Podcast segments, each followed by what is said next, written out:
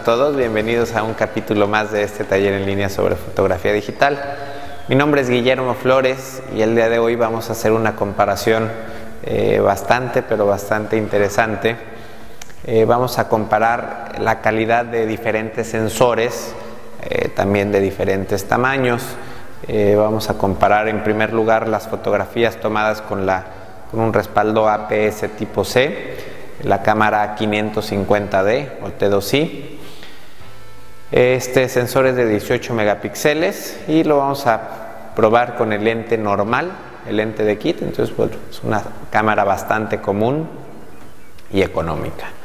Eh, después vamos a hacer eh, una comparación con la cámara 5D Mark II eh, con un lente 50 milímetros f1.2 es un sensor de cuadro completo y bueno vamos a ver qué tanto más o menos rango dinámico tenemos con este tipo de cámara y finalmente vamos a hacer unos disparos con una cámara Hasselblad de formato medio, es la H3D y con un respaldo digital también de la marca Hasselblad de 39 megapíxeles. Por acá se alcanza a esconder un poco la luz. Vamos, la luz va a ser muy sencilla. Vamos a tener nuevamente a Rocío que nos va a ayudar. Vamos a colocarla a ella aquí en esta ventana. Vamos a hacer un encuadre de acá hacia afuera. Vamos a iluminar con esta luz y lo que me interesa también es un poco capturar el, detalle, el rango dinámico en las altas luces y espero tal vez poder agarrar algún detalle en alguna sombra que por ahí eh, veamos a lo lejos. Entonces, eh, pues la luz que monté es muy plana.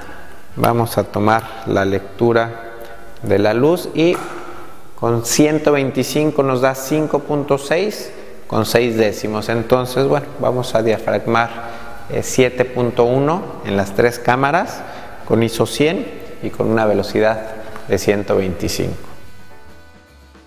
Vamos a revisar entonces las tres fotografías tomadas a la modelo. Primeramente veremos la del sensor más pequeño y de menor resolución, es la cámara de la 500, la foto de la cámara 550D o T2i acá en América.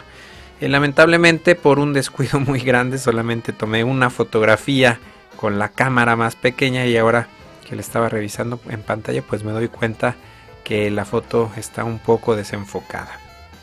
Eh, bueno, antes de revisar algunos detalles, las tres imágenes fueron procesadas con Lightroom, todas con ajustes idénticos y exportadas al tamaño original del sensor, eh, como archivo TIFF a 8 bits por canal. No muestro el archivo RAW pues, directamente desde Lightroom porque a pesar de que estoy trabajando con una máquina eh, nueva, una máquina de, modelo reciente, bueno, los archivos RAW son extremadamente pesados y difíciles de, manejar, los, RAW de la Hasselblad. Y por eso, bueno, el archivo TIFF visto en Photoshop, pues es mucho más fácil y rápido de, de analizar. Bueno, Ahora sí revisemos la primera imagen que estamos viendo aquí en pantalla, la cámara T2i o 550D. Esta es una cámara de 800 dólares con todo y lente. Y como era de esperarse, bueno, esta foto tiene bastante profundidad de campo, aunque el encuadre es muy similar en, todas las, cámaras. Eh, bueno, en las tres cámaras que comparé.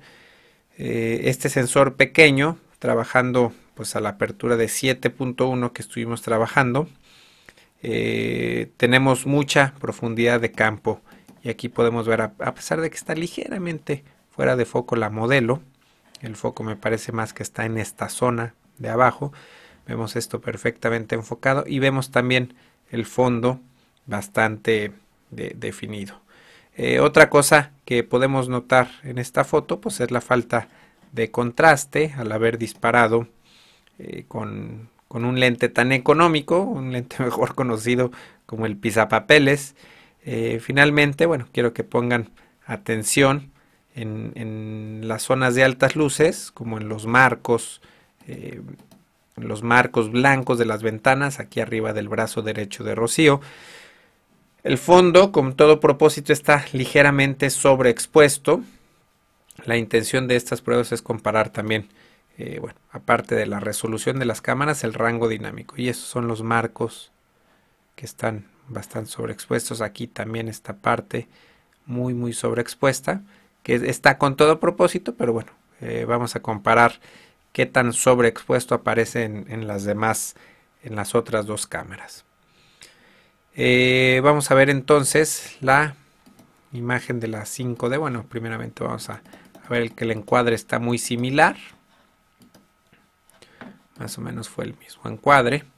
En este caso, bueno, eh, pues podemos apreciar claramente la mejor definición, el mejor contraste en la imagen, eh, que bueno, fue tomada con un equipo de alrededor de 4 mil dólares. Lo que sí noto bastante similar es el, el rango dinámico. La verdad es que esperaba un poco más de detalle en las altas luces y en las sombras en la imagen tomada con la cámara 5 de Mark II. Eh, pero por lo que veo en pantalla, el rango dinámico pues es muy parecido en ambas cámaras. Eh, creo que si las comparáramos con lentes similares, eh, pues bueno, veríamos muy poca diferencia en calidad y en resolución. Pero claro, en donde seguiría dominando la cámara del sensor más grande, pues es en la poca profundidad de campo y en la mejor respuesta en ISOs altos. Aquí vemos que la modelo está perfectamente enfocada, la cara de la modelo en perfecto foco y el fondo mucho más desenfocado que en la foto anterior. Vemos si sobreexpuesto esta parte de la foto. El verde lo vemos también con, poco, con poca saturación porque está sobreexpuesto. Todas estas zonas de la foto eh, pues están un poco borrosas, pero eh, fuera de foco, pero se, ve que también están eh, pues sobreexpuestas ligeramente. Entonces, bueno, ahora sí vamos a ver una foto de muy muy buena resolución, pero antes vamos a, a, verla de lejos. y aquí, bueno, a simple vista ya creo que estamos apreciando un mejor rango dinámico nuevamente arriba del brazo derecho de Rocío. Estamos viendo mucho más detalle en el fondo que en las fotos anteriores que aparecía sobreexpuesto. Voy a tratar de hacer de, ponerlos uno y otro. Más o menos en la misma zona estamos aquí al 100% y vemos como aquí hay mucho detalle y aquí está los colores ¿no? del fondo como cambian de la 5D la Hasselblad 5D y Hasselblad. Vamos a ver de este lado. Esta es la Hasselblad y creo que fue demasiado zoom. Más o menos vemos, bueno, no, no, aquí está, es esta parte del encuadre. Vemos que aquí se ve muy claro, demasiado claro y con la Hasselblad se ve mucho más detalle, mucho más rango dinámico, los colores eh, pues con mejor exposición, ¿no?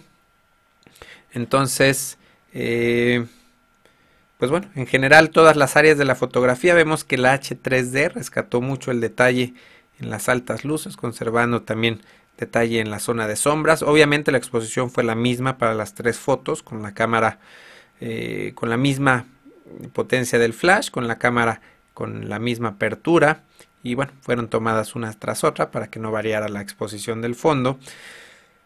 Eh, también vemos la menor profundidad de campo en, las tres fotos, aunque trabajamos con el mismo diafragma y casi el mismo encuadre.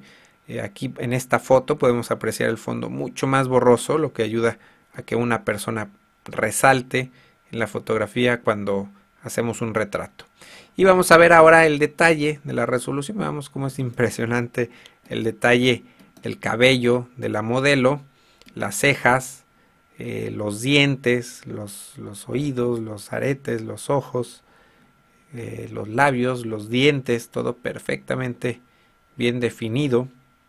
Impresionante la calidad de esta cámara.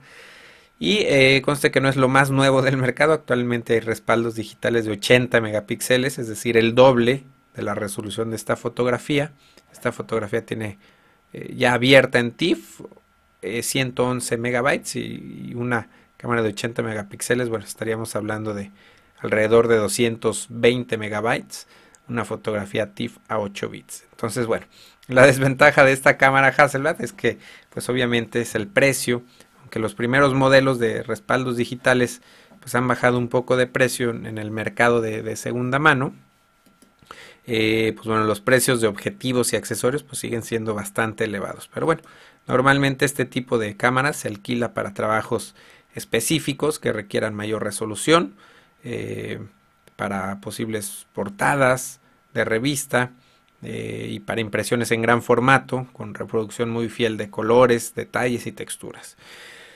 una cámara de 35 milímetros o una cámara PS tipo C o H tiene alrededor de 6 a 8 pasos de rango dinámico, mientras que una cámara de formato medio nos da de 12 a 15 pasos de rango dinámico. Incluso me llamó la atención que recientemente la cámara de, de video y fotos, la red Epic, nos da hasta 18 pasos de rango dinámico utilizando una tecnología y postproceso especial, pero bueno, ya platicaremos de, esa cámara en otro podcast. Eh, y finalmente, Vamos a hacer una pequeña pausita para mostrarles algunas otras imágenes que tomé con esta cámara. Bueno, estas fotos que vamos a ver tienen diferentes valores, diferentes iluminaciones, diferentes aperturas, ISOs, objetivos, etc. Y bueno, en estas fotos podemos ver otras ventajas de este tipo de cámaras. Por ejemplo, en esta primera foto vemos eh, la ventaja de disparar y sincronizar un flash con velocidades altas, en este caso un 500 de segundo. Eh, y eso, bueno, normalmente en una cámara eh, de 35 milímetros o más pequeña, el flash sincroniza a 200 o máximo 250. Entonces, con velocidades altas podemos oscurecer un paso más el fondo y esto también lo, lo combinamos con el ISO 50 y bueno, ya logramos dos pasos más de subexposición en los fondos, en la luz ambiente, en comparación de lo que podemos lograr con una cámara de 35 milímetros. Esta foto por ahí la, publiqué en, en, mi Facebook eh, con el mismo lente, ah, pero a 2.8 para exagerar mucho el desenfoque en el fondo, un, un 500 de segundo también. En estas fotos podemos ver aquí claramente la excelente calidad de los objetivos con muy poca distorsión de barril o, casi nada de distorsión de barril, las líneas perfectamente rectas. Em, estamos también a 2.8, un 500 con el mismo objetivo de 80 milímetros. Aquí ya me bajé a ISO 50. Eh, estamos a 2.8, el lente totalmente No, este no es el. Este lente 100 milímetros tiene una apertura máxima de 2.2 pero vamos a ver aquí este lente que está casi abierto totalmente vemos los detalles en, todos los rasgos de, la modelo y el fondo perfectamente desenfocado de manera muy agradable en esta se nota más el bokeh tan agradable de este lente perfectamente el detalle en cada vellito la ceja la pestaña de la modelo y el fondo bastante bastante desenfocado también eh, esta foto ya está en ISO 50, que es donde mejor, eh, menor ruido tenemos en el, en el sensor. Aquí ya me subí un poco a ISO 200. Eh, ya le di un proceso más a mi estilo. Aquí vemos muy poco ruido, es más, vemos casi nada de ruido. Se nota un poquito apenas en el ojo. Estas son sin postproceso, un poquito más originales como salieron en, de la cámara. Esta, esta ya está con ISO 800, estoy forzando un poco, aquí en este caso estoy forzando el lente y eh, la cámara. El lente lo estoy utilizando totalmente abierto a f2.2 y el ISO máximo de la cámara H3D es ISO 800. Entonces vemos que sí, efectivamente, bueno, se aprecia algo de ruido, pero seguimos teniendo, a pesar de que estamos trabajando con el lente totalmente abierto, tenemos bastante detalle en, la pestaña, en las cejas de la modelo y vemos la poca profundidad de campo que tenemos con una cámara de formato medio, con un lente de retrato totalmente abierto. Unos encuadres ahí similares. Un encuadre aquí, la modelo está separada quizá a 3 metros del fondo, 2 y medio, 3 metros del fondo y vemos con el lente totalmente abierto se desenfoca eh, de manera muy muy agradable el fondo. Si cerramos el encuadre, este es yo acerqué la cámara y la, la modelo siguió a la misma distancia, pero vemos como perdemos, vamos perdiendo mucho más el detalle del fondo. Entonces, bueno. Eh, pues nada, eso era todo este, lo que quería mostrarles de esta cámara Hasselblad H3D. Eh, pues espero que les haya gustado este video. Por lo pronto yo me despido. Muchas gracias por verme y nos vemos la próxima. Gracias. Bye.